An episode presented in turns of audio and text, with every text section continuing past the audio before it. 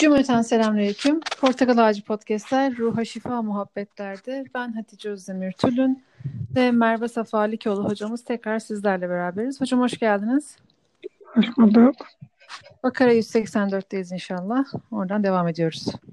Evet, Bismillahirrahmanirrahim. Şehr Ramazanellezî unzile fîhil Kur'ân ve huden linnâsi ve beyinâtin minel huda vel furkân. Femen şehide minkümüş şehra felyasum. وَمَنْ كَانَ مَرِيضًا أَوْ عَلَى سَفَرٍ فَعِدَّةٌ مِنْ أَيَّامٍ أُخَرَ يُرِيدُ اللَّهُ بِكُمُ الْيُسْرَ وَلَا يُرِيدُ بِكُمُ الْعُسْرَ وَلِتُكْمِلُوا الْعِدَّةَ وَلِتُكَبِّرُوا اللَّهَ عَلَى مَا هَدَاكُمْ وَلَعَلَّكُمْ تَشْكُرُونَ. O sayılı günler, eyyam-ı me'dudat'tan bahsetmişti.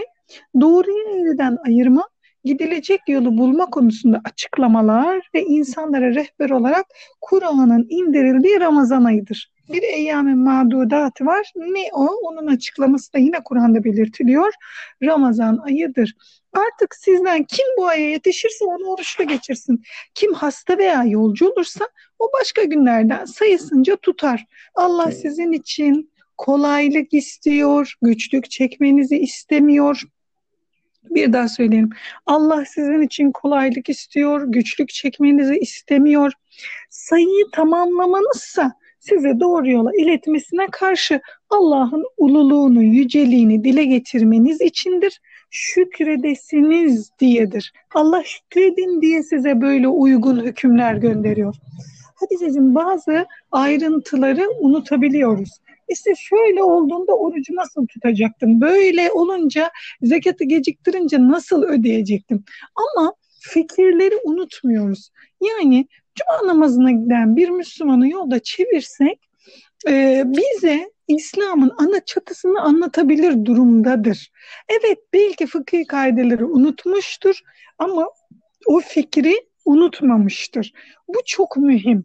Yani ibadetlerimizde eksik olmamızın e, evet çok sıkıntısı var ama fikri altyapıda giderse elimizde hiçbir şey kalmaz.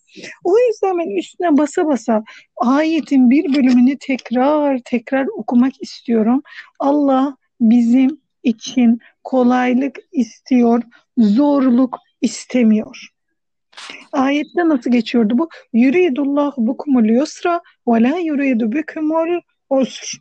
İnsan inancını kaybedince, insan farzları yerine getirmeyince, nafilelerle Allah'a yaklaşmaktan vazgeçince, insan kolaylık içinde gibi görünüyor ama aslında o kolaylığın içinde değil o kişi. Ruhen çok büyük sıkıntı içine giriyor. Ee, İçerisinden çıkamadığı varoluşsal sorunlarla uğraşıyor. Bu gerçekten büyük bir sıkıntı. İnsan için, insanlık için. Peki bu ayetin başına sonuna bu fikri e, cümlenin, cümleciğin diyelim, başında sonunda anlatılanlar ne ifade ediliyor? Daha önceki ayetlerde eyyam ve mahdudatı, yani sayılı günlerde tutulacağını açıklamıştı. Burada da bir psikolojik alıştırma var.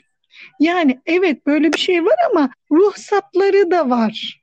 Yani Rabbimiz sizin için zorluk istemiyor, kolaylık istiyor denilerek bu e, anlatılmaya çalışıyor. Yoksa ayet kendi kendini e, tersleyecek durumda değil. Yani isteyen tutsun, isteyen tutmasın değil. Evet herkes tutsun ama şu şu şu durumda olanlarda böyle bir Ee, sorumluluk yok veya sonradan tutabilirler gibi. Bir de yine ayette e, Kur'an-ı Kerim'in e, indirildiği aydan bahsediliyor. Peki bütün ayetler Ramazan ayında mı geldi? Hayır. Burada gelmeye başladığı ay diyebiliriz. O bizim eve şu zaman geldi dediğimizde ilk tarihi kastedebiliriz. Ya da işte Fatih Sultan Mehmet İstanbul'a bin dört yüz elli üçte geldi. Yani orada geldi ve bir daha gelmedi. İstanbul'da da bir daha durmadı anlamına gelmez. Böyle buna benzetebiliriz. Bu gayet anlaşılabilir bir dil kaidesidir. Bir de hilali görmek kelimesi var. Şehide görmek değil, şahit olmaktır. Ramazan hilalini gören değil, Ramazan'a şahit olan, yani Ramazan'da yaşayan olarak anlarız biz bu meseleyi. Bir önceki ay, e, yani Resulullah sallallahu aleyhi ve sellem zamanında e, nasıl yapacağız, göremiyoruz, bulutlu denildiğinde ya o bir önceki ay otuza tamamlanırdı, yeni ayda bire e, devam edilirdi. Fakat tüm İslam aleminin temsilcileri bin dokuz yüz yetmiş sekiz yılında bir araya geliyorlar. Diyorlar ki bizim hepimizin ülkesinde artık astronomik faaliyetler gayet yüksek seviyede. Biz yıllar ev, e, evvelinden yıllar sonraki ayın hareketini tespit edebiliyoruz. Bunun için e, ayı gözlemeye gerek var mı? Tüm İslam alemleri rasathanelerden gözetleme yapılarak hesabın kontrol edilmesine karar vermiş. Hatice, ben sana şunu söyleyeyim. Birçok ülkede Ramazan'ın ikinci, üçüncü günü bile hilal tam görünmeyebiliyor. Çünkü şehir ışıklarının kirliliği, efendim, havanın bulutlu olması vesaire. Ama şimdi şöyle bir şey diyebilir miyiz? Rasathaneden görülebiliyor. Yani bir e, Müslümanların bir kısmının gördüğü ay diğerine delildir. Bütün Müslümanlar buna şahit olacak diye bir şey yok ya. Resulullah sallallahu aleyhi ve sellem zamanında da bütün Müslümanlar şahit olmuyor. Çölden bir haber geliyor. Çöl muhtemelen daha açık bir gökyüzü. Ya da mesela yayladan haber geliyor diyelim ki, aynı şekilde o da geçerli oluyor. Hasta ve yolcuları da söyledik, başka günlerde kaza edebilirler. Oruç tutmakla fidye vermek arasında bu kişiler muhayyer midir? Hayır, onlar da tutacaklar anlamı çıkıyor buradan. Ee, bir de tekbir, Allah en büyüktür, en uludur, en yücedir ee, ve bizim bunu göstermemiz gerekir. Ee, Rabbimizde bir eksiklik, bir e, ne diyelim, bir küçüklük, bir e, huyu kötülük yoktur. Kurban keserken de biz tekbir e, çekeriz, ibadetimizi Allah için yaparız, ibadetimize başka biri layık değildir. Bunları e, biliriz. Aynen böylece de kurban günlerinde de biz tekbir çekeriz.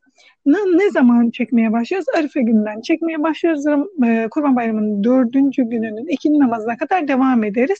Çünkü hani hepimiz Perşembe gecelerine, Cuma gecesi de onun gibi e, önce gece gelir, sonra gündüz gelir e, Rabbimizin verdiği bize takvimde.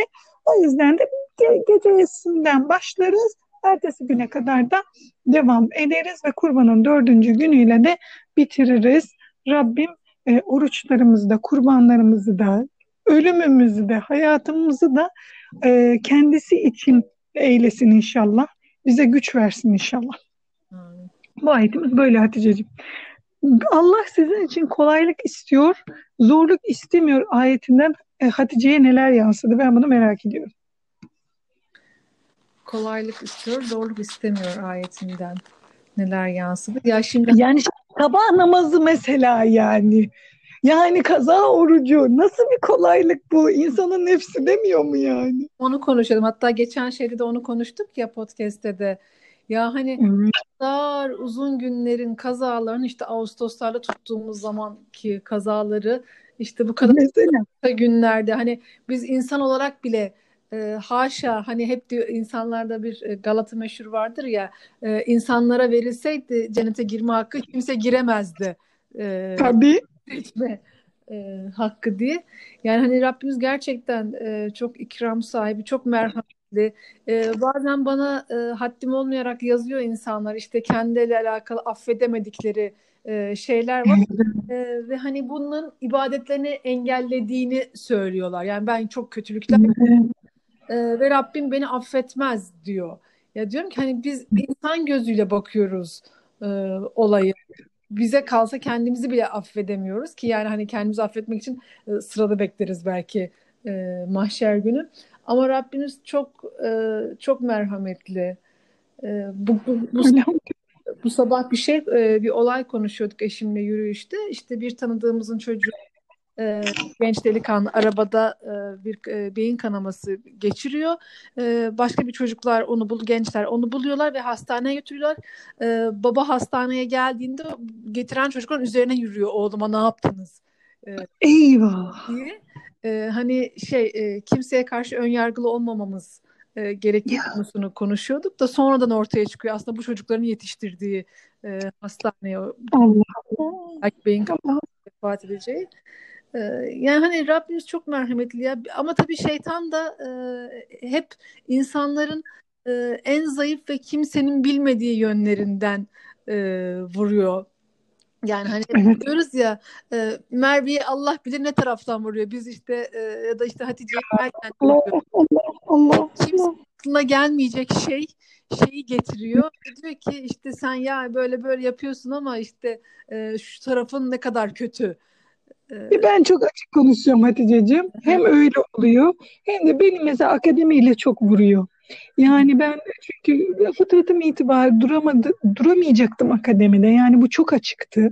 Şimdi benim yaşadığım arkadaşlarım doçent oldular. Efendim mesela birkaç yıla profesör olacaklar. Allah inşallah nasip ederse. Yani beni oradan vuruyor. Diyor ki yani bunlar senin işlerin değil. Bunlar senin yapacağın işler değil. Orada yetkin bir sürü insan var. Böyle konuşuyorsun, ortalara çıkıyorsun. Hiç de utanmıyorsun. Yani beni buradan vuruyor. Ben sana söyleyeyim. Çok sağdan bir yerden vuruyor. Ama ve lakin böyle bir şeyimiz yok. Yani e, öbür dünyaya gittiğimde ben şöyle diyemem Rabbime. Allah'ım e, ben profesörlük ünvanını kazanamadım. O yüzden de senin dinini anlatamadım diyemeyeceğim. Tekrar tekrar bunu ya bir de bunun yine devası ne oluyor biliyor musun? Bunun yine devası oradaki arkadaşlarım oluyor yani. Hayır Merve, hayır bak biz yapamıyoruz, kafamızı kaldıramıyoruz kitaptan, yazmaktan. Belleri bükülüyor yani. Ben de bir e, akademisyen babanın evladıyım. Biliyorum nasıl yaşandığını o evlerde. Hakikaten gözleri, sırtları tükeniyor insanlar yani çalışırken.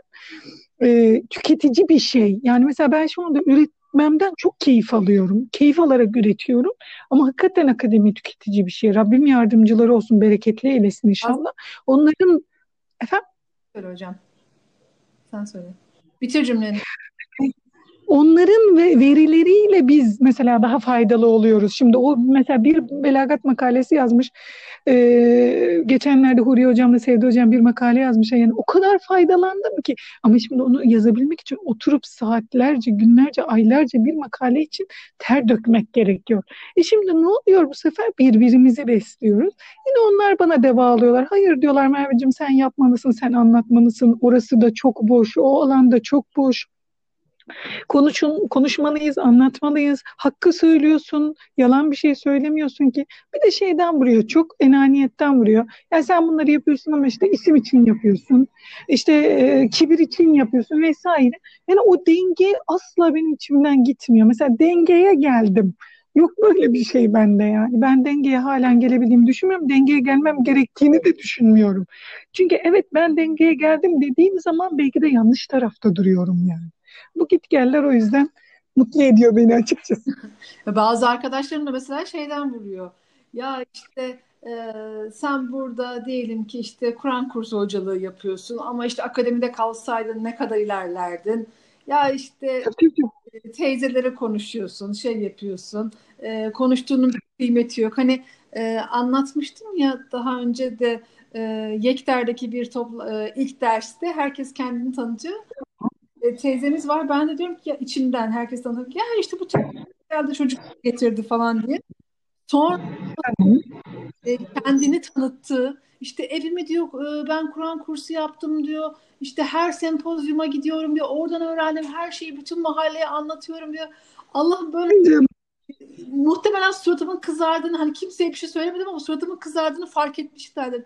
Ya Hatice diyorum sen insanları hani sen güya kendin işte ya işte işte portakal ağacı ben vesaire diye şey yapıyorsun ama hep anlatıyorum. Yani gençlere de aynı şeyi anlatıyorum. Belki çok az insana e, hitap edeceksiniz ya da işte ne e, işte dernekler var, vakıflar var ama sokak aralarında adı bile olmayan ya da üç beş arkadaşın ya bir şeyler yapalım deyip de yaptığı işler var. Evet.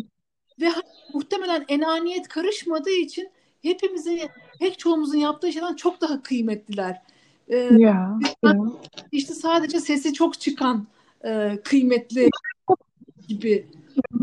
Allah Rabbim onun katında kıymetli işler üretebilmeyi nasip etsin. Şöyle bir şey Hatice, şunu da unutmamak lazım. Şimdi ben bir kişiye yazıyordum. Benim bir tane arkadaşım vardı. ben e, blog açtım ve bir kişiye yazıyordu. O okuyordu ve diyordu ki bana, aa Merve çok etkilendim, çok teşekkür ederim. Ben onun için yazıyordum, biliyor musun? Sonra şunu fark ettim. Kimse okumuyordu yani, bir şeyler yazıyordum falan. Sonra şunu fark ettim. E, ben onun için yazmıyorum. Ben yazmak bana iyi geliyordu. Hmm. İşte ev işlerini nasıl bereketli hale getirebilirim? Mesela ilk yazılarım böyleydi. İşte bebeklerim vardı, iki tane küçük. Onlarla ilgilenirken çok sinirleniyordum. Evde kalmak beni çok sinirlendiriyordu. Ee, üretemiyor gibi hissediyordum. Sonra diyordum ki hayır, bu da bir üretimdir. Ee, sakin kalabilmek çok büyük bir başarıdır falan filan. Sonra ikinci arkadaşım da fark etti. Sosyal kendi işte o zaman e, Insta falan yoktu. Bir tek e, Facebook vardı. Sonra oraya link koymaya başladım. Aa Merveciğim bana da çok iyi geliyordu. Sonra arkadaşım işte birer birer çocukları olmaya başladı. Yani bu şöyle de başlamıyor ki. Yani evet ben bugün işte bin kişi beni okuyor demiyorsun. Zaten bir kişiyle başlıyor. Ve ondan sonra dalga dalga yayılıyor. Ve ben şunu fark ediyorum. Yani bir şeyden sonra gelenlerin senden beklentisi çok yüksek oluyor. Yani bir sayıdan sonra.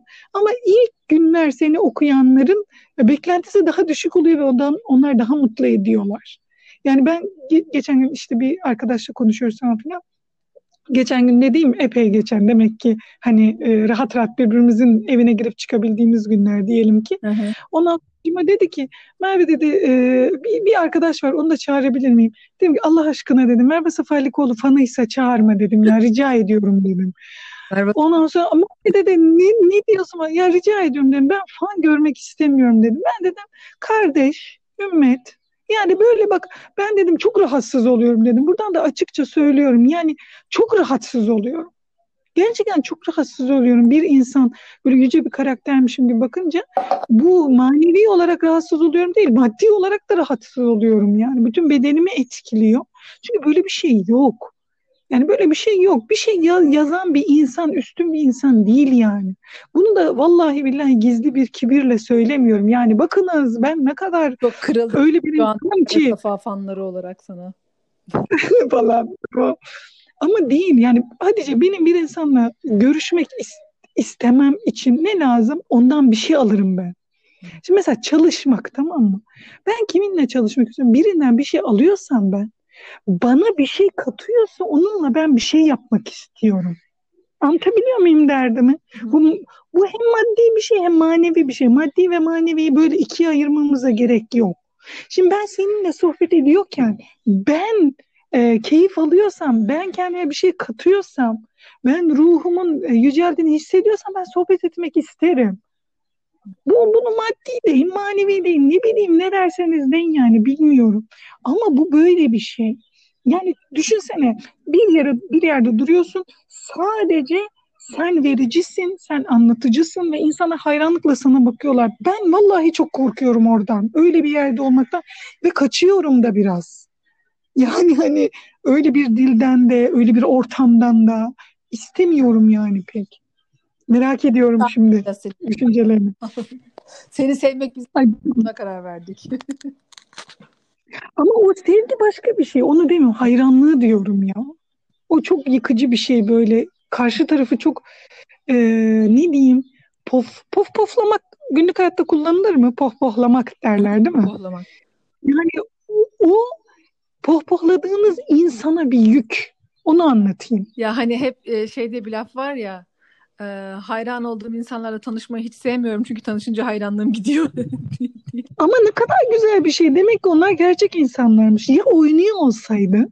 Yani düşünsene. Şimdi mesela ben Hatice ile karşılaştım.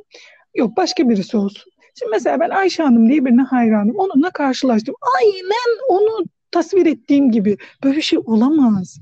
O zaman o kadın gerçek değildir yani. Çünkü nasıl bir imaj kurup insan onun içinde yaşayabilir? Böyle bir şey mümkün değil. Hakikaten evet evet yani ben mesela diyor ki bir arkadaş diyelim ki diyor ki şöyle demiştim, böyle demiştim, böyle demiştim. E, bunlar birbirlerine uymuyor. Diyorum ki bırak bırak bırak geç bırak. Yani beni bir bütünlük içine sokmayı bırak. Sen o, o bir şey yazmışım, ondan fayda aldın, tamam devam et. Ben bir şey daha yazdım, ondan da fayda aldın, devam et. Ha, çok sana bütüncül gelmiyorum, çok sana e, senin zihnini çok görüyorum. Ya boş ver, engeli bas, geç, devam et. Yani bu böyle bir şey. Zeynep bir şey yazmış. E, demiş ki e, aynı mesela bir yola çıktı. yirmi yirmi beş yaş aralığındaki kardeşlerimiz var şimdi diyelim ki. Yavaş yavaş işte yazıyorlar. İş hayatına giriyorlar, kuruyorlar, işletme kuruyorlar, dergilerde yazılar yazmaya başlıyorlar vesaire. Şimdi aynı aynı seviyedeki insanları düşünelim, yirmi yirmi beş yaş aralığında. Bunlar hayata yeni çıkıyorlar, mesleklerini ellerine alıyorlar yavaş yavaş vesaire. Şimdi ne oluyor? otuz otuz beş oluyor bunlar. Yani kendim de böyleyim aynen. otuz otuz beş oluyor, bir kısmı hala aynı yerde duruyor. Sonra bir kısmı bakıyorsun, çok minik adımlarla tıpır tıpır tıpır tıpır böyle ilerliyor. Şimdi bu burada şöyle bir şey oluyor. Sürekli diğerinin, ötekinin yolculuğunu takip etmek gibi bir şey çıkıyor ortaya. Ama şöyle, ama şöyle, bir dakika, bir insanın yolculuğunu niye bu kadar e, takip ediyoruz biz? Kendi yolculuğumuzu takip edelim yani. Ben ne yapıyorum, neredeyim? O yolculuğu devam ettirelim. Ben ben öbürünün, yani ilk yaptığımız şeyin çok zararlı olduğunu düşünüyorum kendimize. kendimize. Şimdi ben mesela işte hayran olduğum kadınlar var. Fatma Barbarosoğlu var. Nazife Şişman var. Ya ben şunu diyebilir miyim? Ya ben hala öyle öykü yazamıyorum. Fatma Hoca, diyelim ki ben otuz yedi yaşındayım artık. otuz yedi yaşında Fatma Hoca şu öyküyü yazmış. Yani şu kadar öykü kitabı varmış.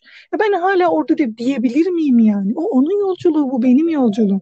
Nazife Şişman'ın düşünce yazıları. Yani ben hala öyle bir düşünce yazısı kaleme almıyorum. Ama onun yolculuğuydu. Bu benim yolculuğum yani. Ben şu anda olduğum yerde yaptığım işin en iyisini yapmak durumundayım. Başka türlüsü çok ee, ne diyelim Hatice? Yani yorucu mu desek? Yıpratıcı oluyor. Yıpratıcı, evet evet yıpratıcı. Çok yıpratıcı oluyor. Öyle oluyor çünkü kafanızda bir e, mükemmel bir şeye getirtmişsiniz karşınızdaki insanı. İşte sonra görüyorsunuz ki Ee, normal insanmış. Aynen öyle. Öyle. Rabbim yardımcımız olsun. Rabbim kendi imtihanımıza odaklanabilmeyi bizlere nasip eylesin inşallah. Bunun için de namazla, şükürle, sabırla, temizlikle, üretmekle, bir de fikretmekle yardım istemeyi, Rabbimizden yardım istemeyi bize nasip eylesin inşallah. Ha, inşallah. Devam edelim inşallah. Ve izâ se'eleke ibâdî annî fe innî qarîb. Ücîbu da'veted dâ'i izâ da'âni. Felyestecîbû lî vel yu'minû bî leallehum yerşudûn. Elhamdülillah. Cevabımız da yine geldi. Kullarım sana beni sorduklarında bilsinler ki şüphesiz ben yakınım. Bana dua ettiğinde duacının dileğine karşılık veririm. Şu halde benim davetime gelsinler ve bana iman etsinler ki doğru yolu bulsunlar. Bir daha. Kullarım sana beni sorduklarında bilsinler ki şüphesiz ben yakınım. Bana dua ettiğimde duacının dileğine karşılık veririm. Benim davetime gelsinler ve bana iman etsinler ki doğru yolu bulsunlar. Hocalarım çok daha şiirsel çevirmişler. Ki doğru yolu bulalar demişler. Çok güzel. Ee, şimdi oruç ibadeti anlamı.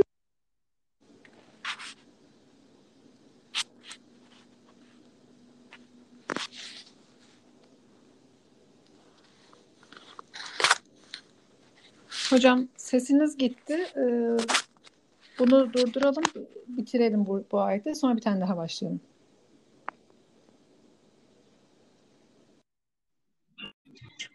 Ee, bir sonraki ayetteyiz hocam. Devam ediyoruz. Devam edelim. Ve izâ se'eleke ibâdî annî fe innî qarîb. Ücîbu da'veted dâ'i izâ da'âni felyestecîbû lî ve liyu'minû bî leallehum yerşudûn. Bu ayeti bir önceki ayetle düşünelim. Bu ayet neredeyse bize cevap veriyor. Bir önceki ayet ve bu arada konuştuklarımızla ilgili de cevap veriyor. Rabbimiz bize yakındır. Rabbimiz bize yakındır. Bu ayet bize bunu o kadar çarpıcı bir şekilde anlatıyor ki sadece yakın olduğunu söylemekle kalmıyor. Dua ettiği anda karşılığını aldığını söylüyor kulun. Peki nasıl bir karşılık alıyor bu kul? Yani diyebiliriz ki ben dua ediyorum ama karşılığını almıyor. Buna bir imge kuralım, gelin onunla anlamaya çalışalım. Bir çocuk annesinden bıçak istiyor. Bu çok keskin bir bıçak. Ve çocuğu yürümeyi yeni öğrenen bir çocuk. Bu anne yürümeyi yeni öğrendiği için, düşüp kalktığı için çocuğunun e, bu bıçakla kendisine zarar verebileceğini düşünüyor ve o bıçağı vermiyor.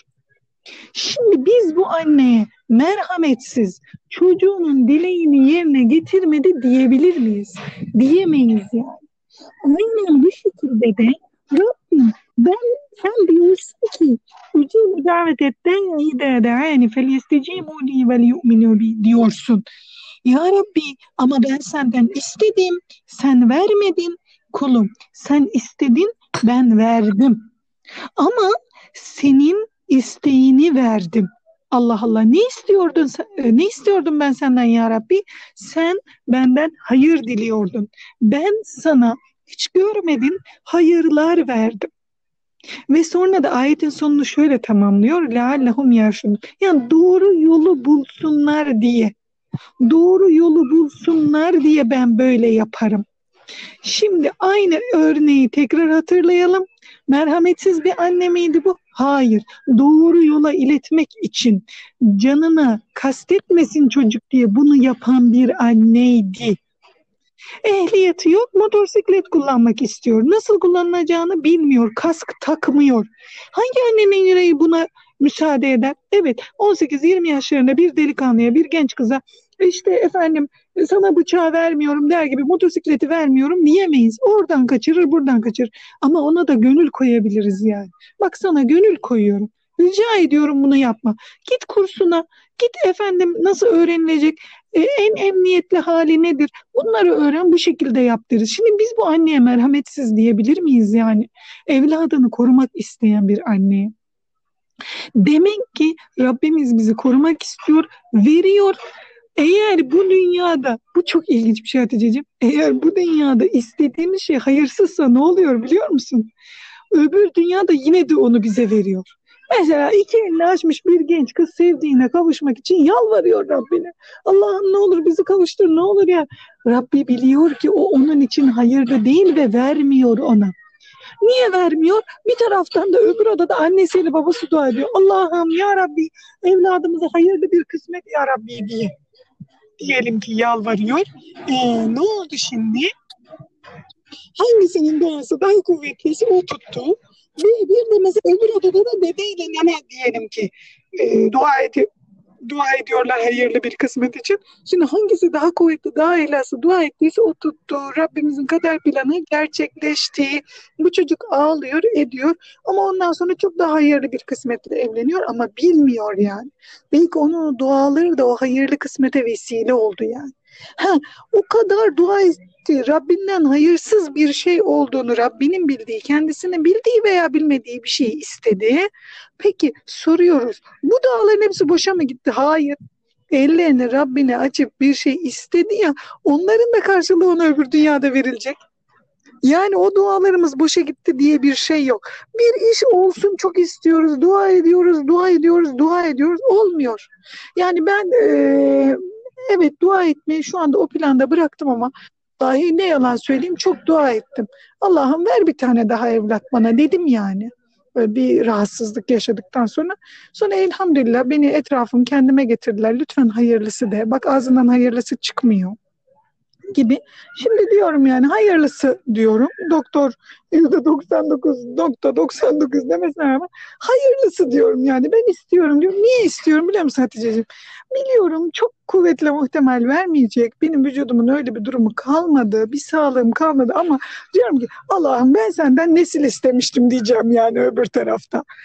Diyeceğim yani ben senden hayırlı bir nesil istemiştim. Bir evladım daha olsa ondan da yüz binlerce belki torunum olurdu. Onların hepsi birer Allah derdi. Böyle bir niyet etmiştim Rabbim. Niyet etmiştim ama.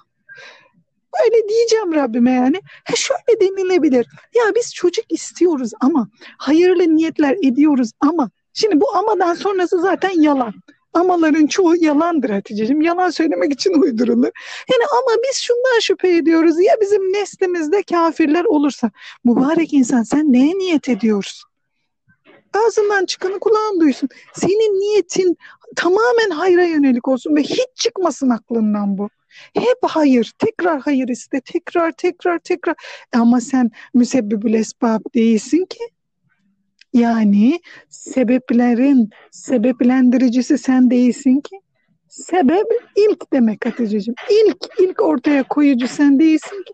Sen sadece niyet edicisin en fazla. Bu kadar Haticeciğim. Bu. Allah her konuda hakkımızın hayırlısını versin ya. Amin, amin. Hayrı istemeyi de bizlere nasip eylesin inşallah. Amin, amin. Hani diyor ya e, gönlündeki e, hakkında hayırlı eylesin e, ve sana verdiğine de gönlünü mutmain eylesin. Nasıl? Evet. Elhamdülillah. Şey derdi ya Saadettin Hoca, inşallah başlar yine dersleri, sohbetleri çok özledik. E, nasıl söylerdi? Ele geçmiyorsa sevdiğimiz çare ne? Eldekini sevmeliyiz. Bir sonraki... O da birinden aktaralım. Ona geçmeyelim. Onları da birlikte yapalım inşallah. Tamam. Ee, diğer ayet silsilesinde. Rabbim yardımcımız olsun. Bereketle eylesin inşallah. dört yüz seksen beş mi yoksa yüz seksen beş yüz seksen altıyı mı yaptık? beş altı. beş altı. beş altıyı yaptık. Tamam inşallah. Evet. Ee, inşallah haftaya e, yedi sekiz ile yüz seksen yedi yüz seksen sekiz ile devam edeceğiz. İnşallah. İnşallah. Çok teşekkür ediyoruz tüm dinleyicilerimize. Hocamıza da Allah razı olsun diyoruz. Haftaya tekrardan buluşabilmek, hayırlarla buluşabilmek duasıyla cümleten. Amin. Aleyna aleyküm.